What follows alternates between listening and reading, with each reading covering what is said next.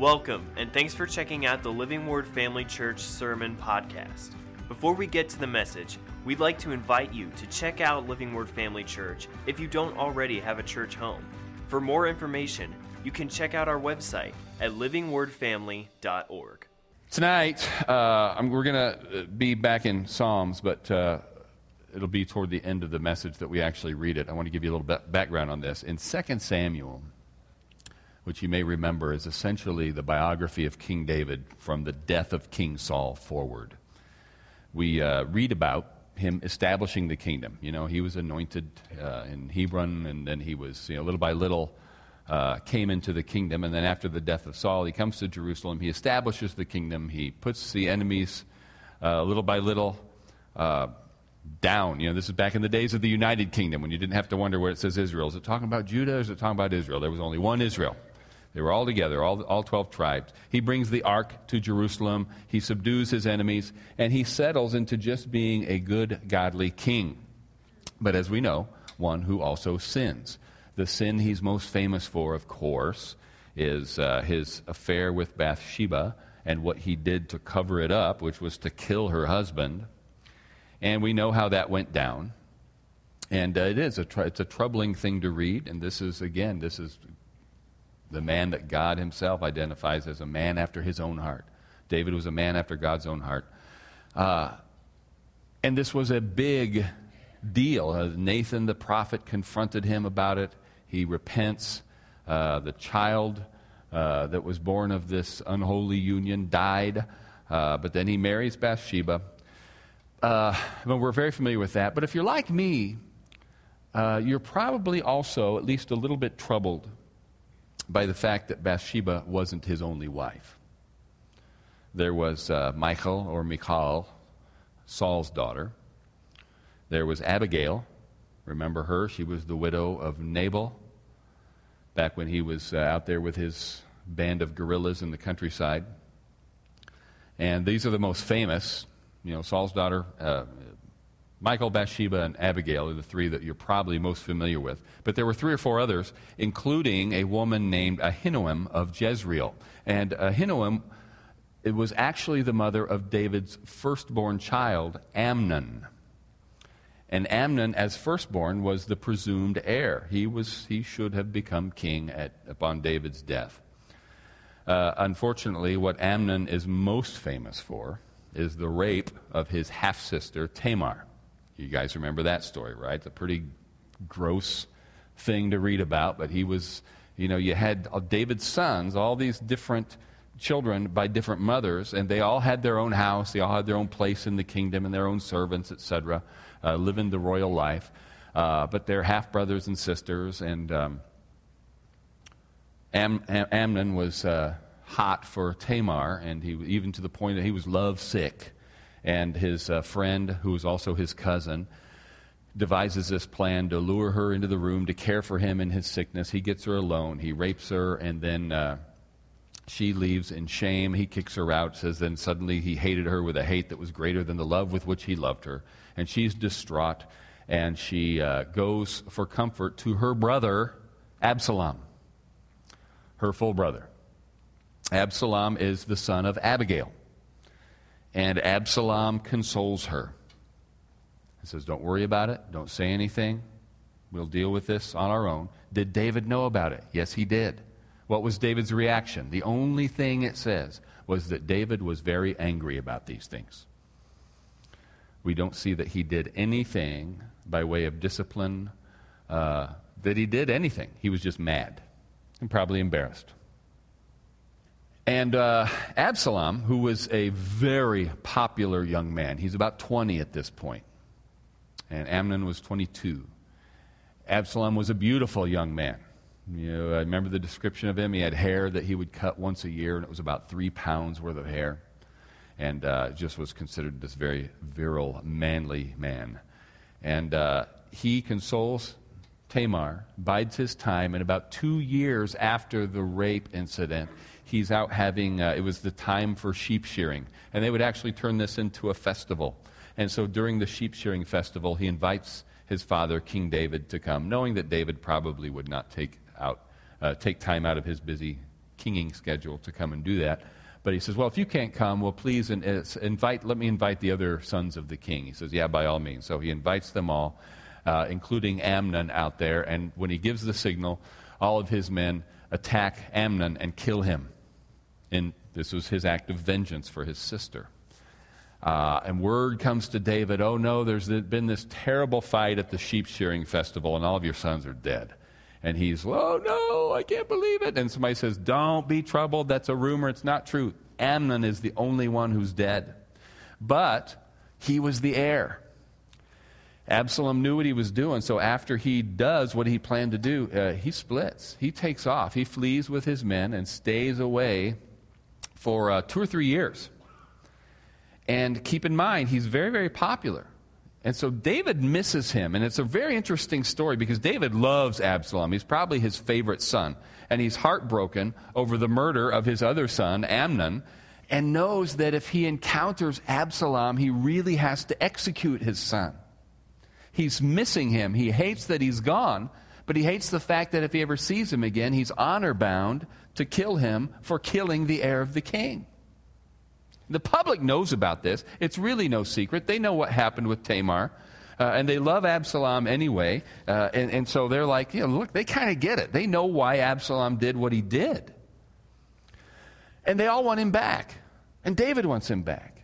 But David doesn't want to kill him. The public doesn't want David to kill him. So Joab, uh, who is David's top general and a guy that I really like in Scripture, he was a great guy up until he took a hard left turn at the very end but he was a good, loyal servant of David's. And he orchestrates this encounter with this woman. He hires this woman. Hey, go and tell David this story that basically is an analogy of what's going on with uh, Absalom. It's kind of like when Nathan comes to David and said, You know, there was this uh, family down the road, and they had this beautiful pet sheep, and this guy came and he took it and slaughtered it to feed his family, even though he had a whole flock of sheep. And David's like, Oh, this man's going to die, and he's going to repay fourfold. And Nathan says, That man is you. So this woman comes in and gives this big sob story about how uh, her sons or whatever fighting, and one's going to kill the other. He says, Let, he says, if anybody tries to do it, he's under the king's protection.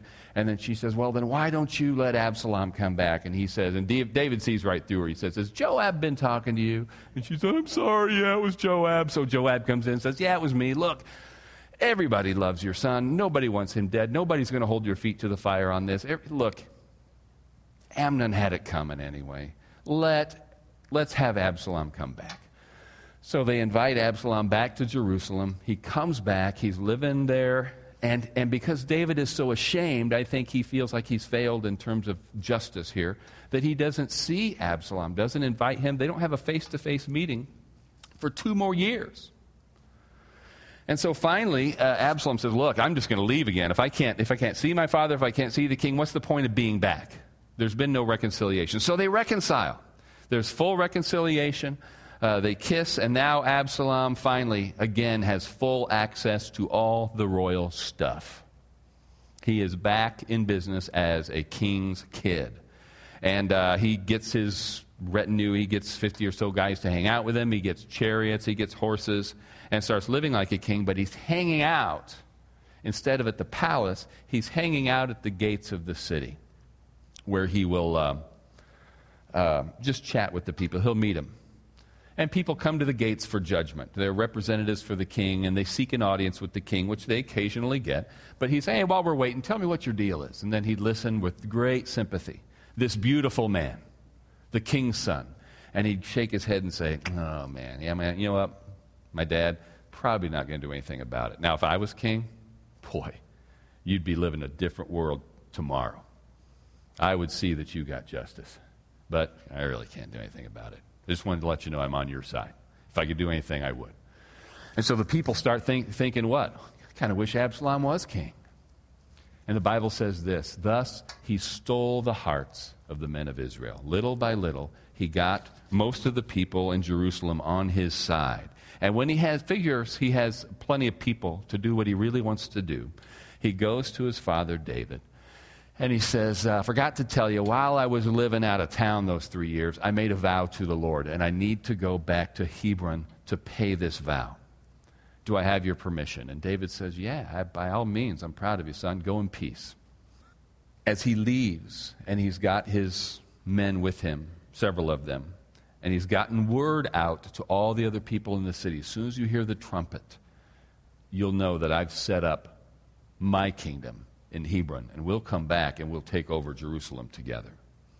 So he openly rebels against his father, rallies the ones who are loyal to him.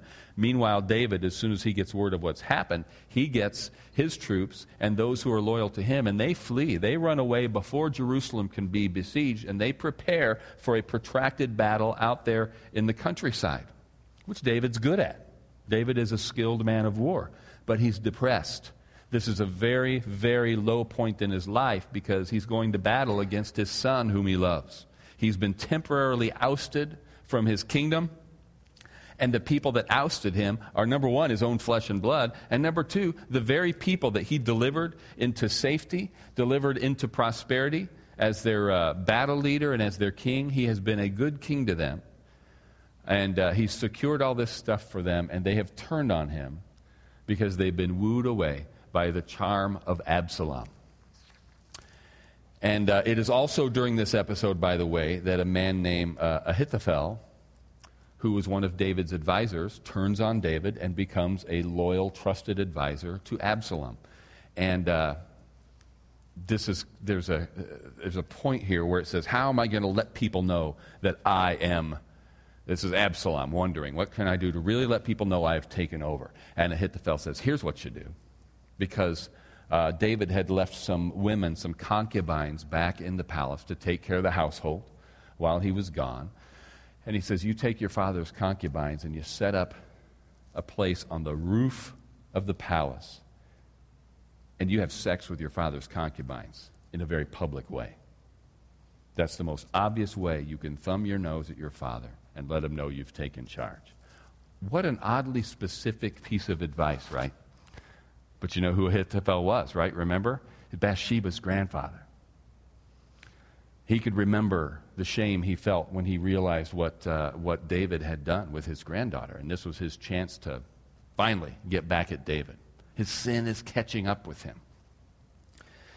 Now, you remember how this turns out, okay? While they're out there uh, engaging in these uh, uh battles out in the wilderness, Absalom is riding his mule and he gets his head or perhaps his hair stuck in the branches of a terebinth tree uh, as he's riding, his hair, his head gets stuck, and the mule, it says the mule that was under him kept on going. so he's hanging in this tree, alive. He's stuck, and this uh, uh, one of the soldiers comes up to Joab and says, "Just saw Absalom hanging in a tree." And Joab says, "Did you kill him?" No, I didn't kill him. He says, Oh, man, I'd have given you a $1,000 if you killed him. He says, Man, I wouldn't kill him for a million dollars. That's the king's son. Joab says, I haven't got time to waste talking to you. Takes three spears, stabs Absalom to death, and buries him. And then the people go home. David returns to being king. The people submit to him again very quickly. Yep, David, you're a king. You're right. Sorry, sorry about that. We should have never turned on you. And David is moaning and crying, Absalom, my son, Absalom, oh, that I had died instead of you. And Joab comes and rebukes him. King David, this is an insult to all the people who were loyal to you. What you're basically saying is, you'd rather we were dead than Absalom, and he's the one that rebelled, not us. So he washes his face, he celebrates, he thanks the people, things are kind of turning around. So he snaps out of it. But here's what I want you to remember back when he was on the run from Absalom, perhaps. Maybe apart from the, uh, the, maybe the lowest point in his life was when he had been confronted by nathan about his sin with bathsheba. I tend to think though this overall the overall emotional impact put him in a greater state of depression when absalom ousted him from the kingdom. He's out there. He's on the run. He can't believe this is happening. It happened so fast. And do you remember thinking back again to when he uh, was confronted by Nathan the prophet? You remember that's when he wrote Psalm 51, this great psalm of repentance. You can read it. I'm going to read it tonight. Uh, but it's this monumental psalm, and it's really poignant knowing that this, is, uh, this was written right after he'd been, had this confrontation with the prophet. Uh, well, he wrote a psalm also when he was on the run from Absalom. And it's a pretty famous one, and we're going to read it here in a minute. I just wanted you to have this little bit of background. David is in trouble. Trouble's coming from his flesh and blood, from his own subjects, but in a roundabout way, David is responsible for it. Absalom is making choices. Okay, nothing absolves Absalom of his guilt. He's wrong.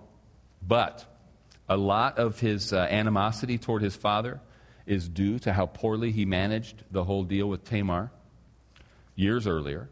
David loved the Lord. He was a mighty man of God. He was Israel's greatest king, but he was not a model husband and father.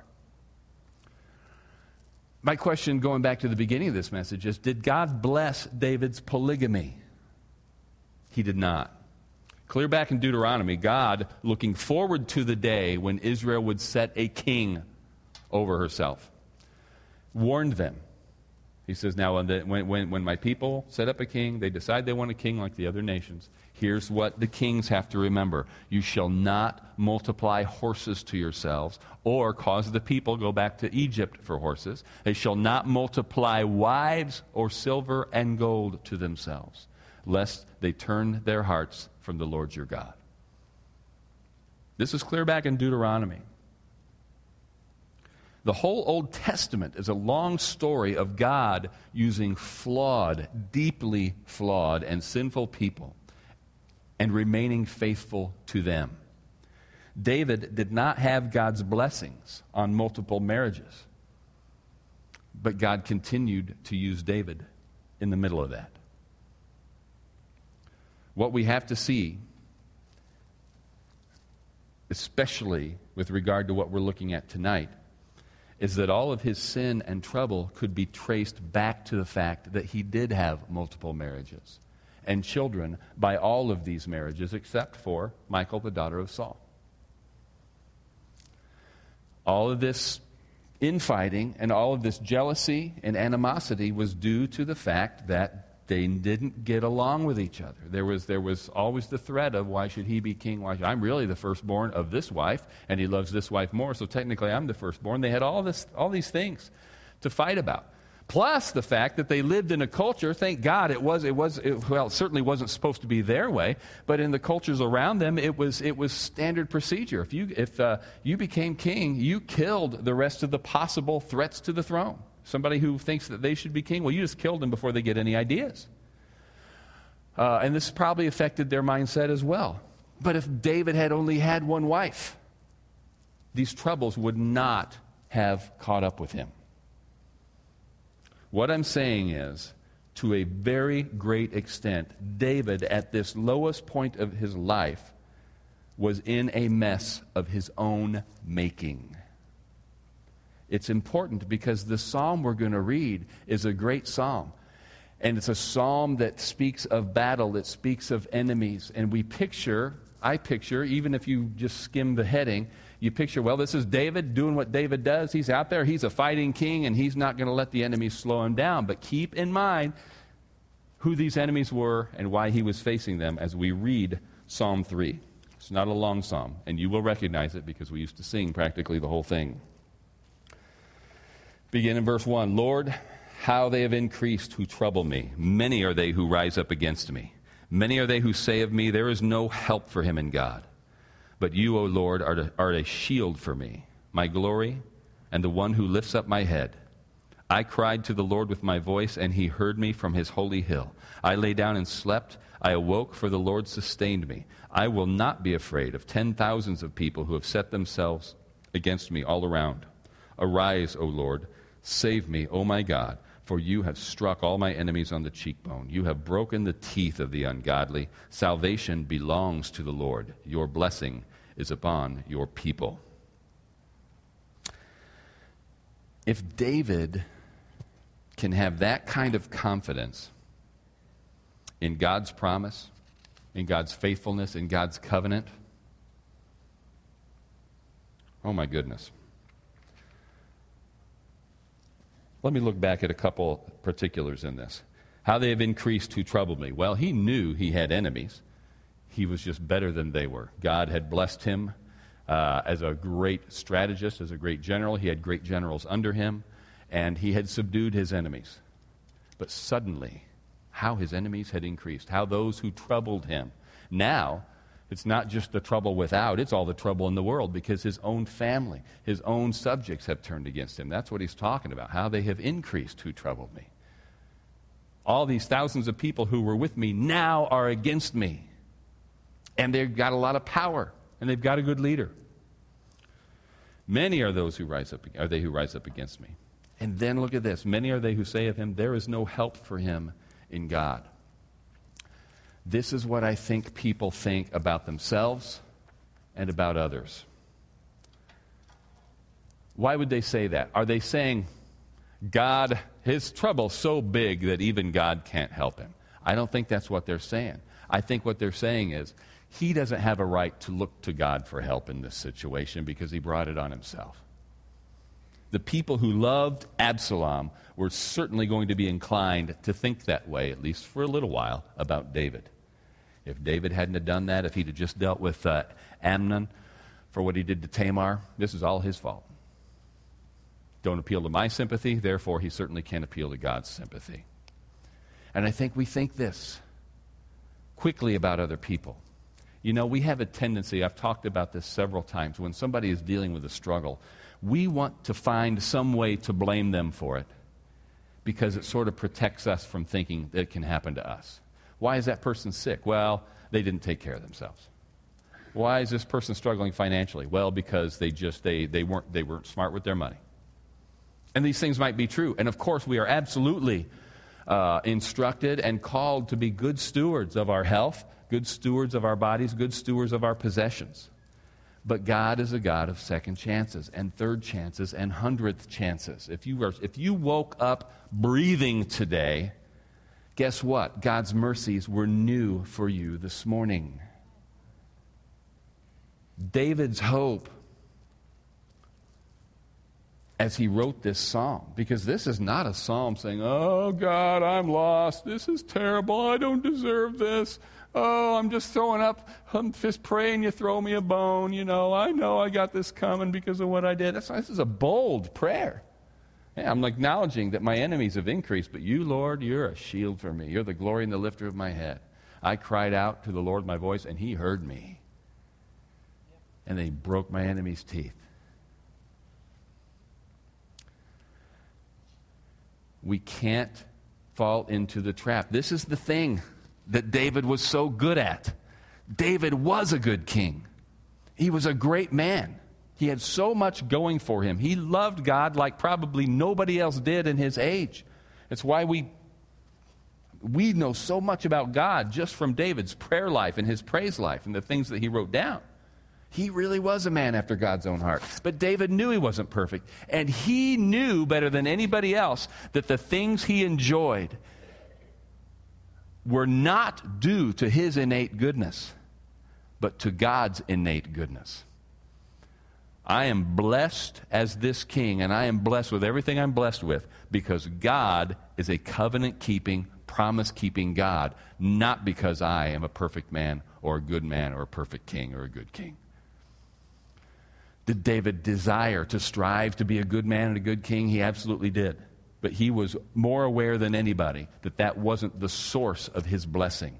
The source of his blessing was not his goodness, but God's goodness. Therefore, he could be bold because that's what he's appealing to. He's not making his appeal to God based on what he thought he deserved. He always knew he didn't deserve it.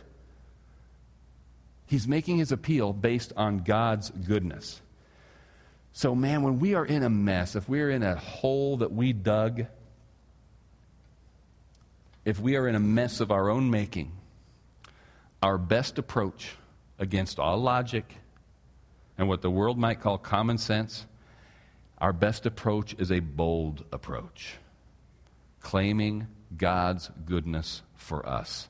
Because you see, our great, big, good, faithful God Remember, David was in this old covenant, and he had this confidence.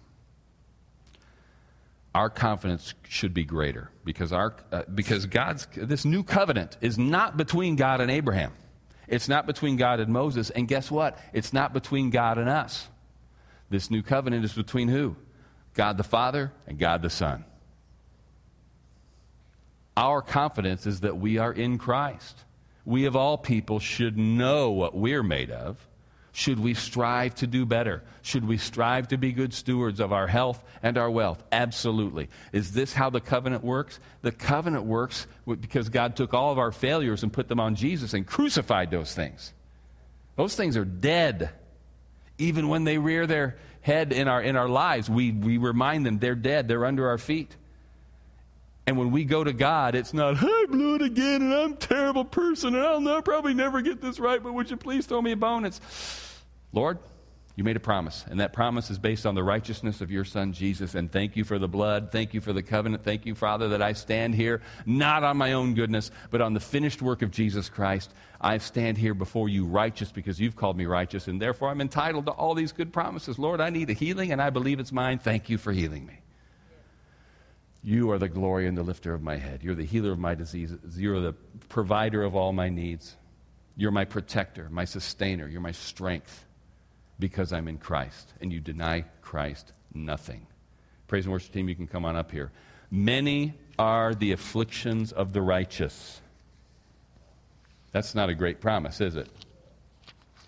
Many are the afflictions of the righteous, but the Lord delivers him out of them all. Probably heard me say this before, and David is exhibit A. Many times, our afflictions are because of our stupid decisions. Our, we are afflicted due to our sin. Not always. Absolutely not. We have an enemy who's going to attack us regardless. But we do open ourselves up to things, and we find ourselves afflicted because of our inattention to detail, our laziness, our flesh, our lusts. And we find ourselves afflicted many times, and the Lord delivers us out of them all. Thank God it says all and not all as long as it's not your fault. That is a truth, friends and neighbors, that will change your life if you came in here with any other concept. That I'm going God showed me how to live, and if I just live this way, I'll be blessed. There's a measure of, you, you get that. I mean, He told us there's certainly reward in righteousness. But God's blessings aren't contingent upon that. God's promises aren't contingent upon that. Jesus is the one who fulfilled the law, and we're in Christ. We find ourselves able to appropriate those things by recognizing that we are in Christ. Sometimes it's harder for people who live right to get that.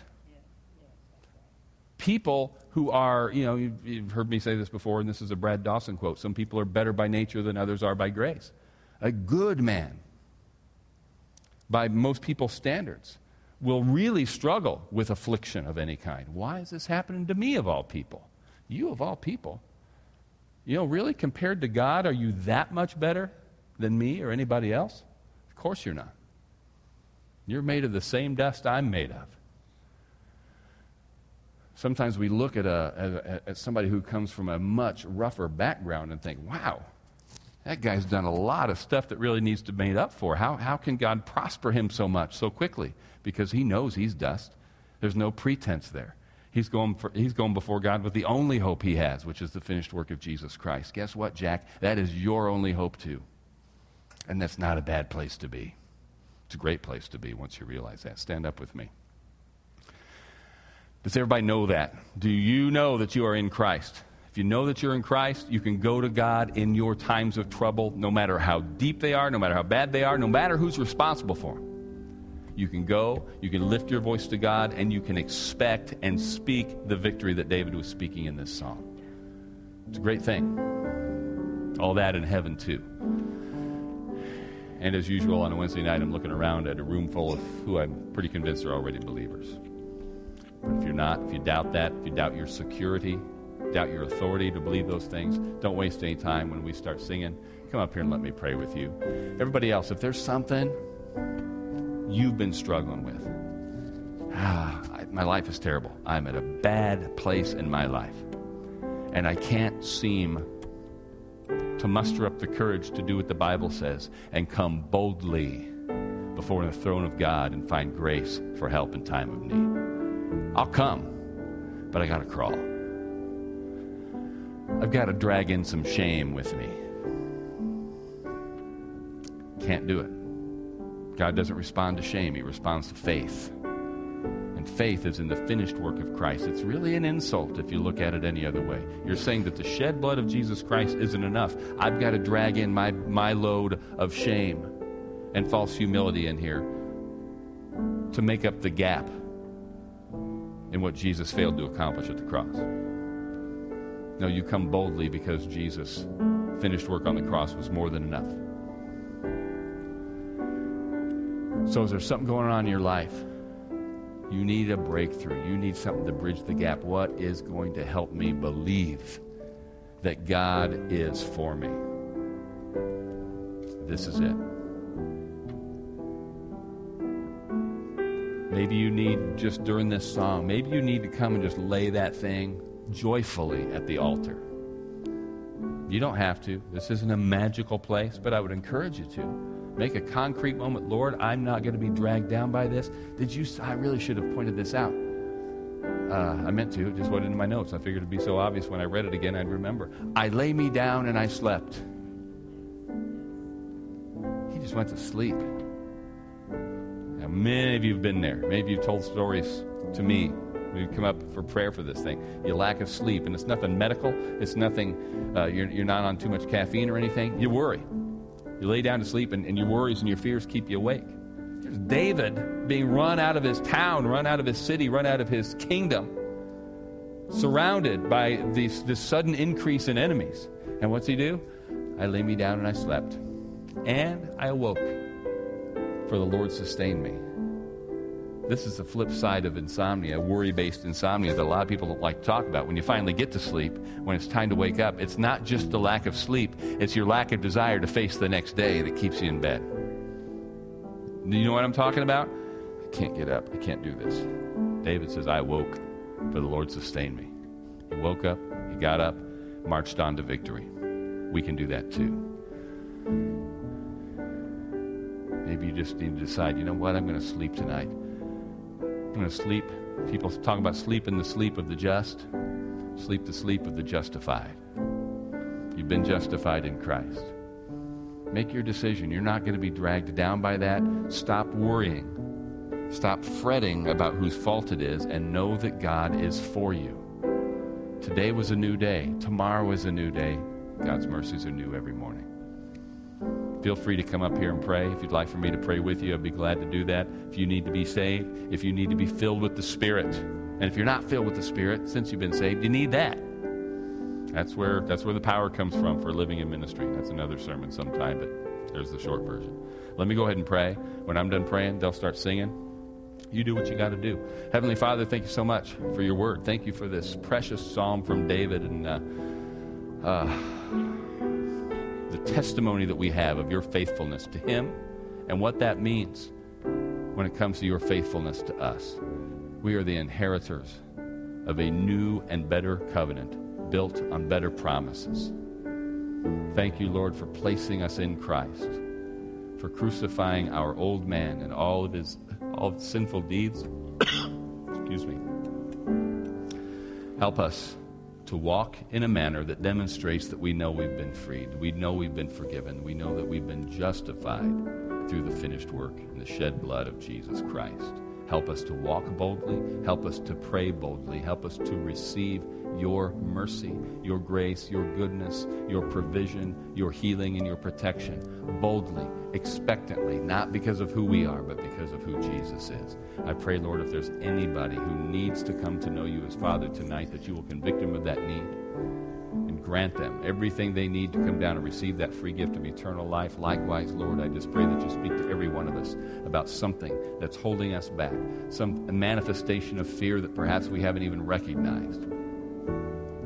And reveal yourself as the ultimate Redeemer, covenant keeper, promise keeper, the one who has already paid the price for all those things and offers us victory unconditionally. Thank you, Lord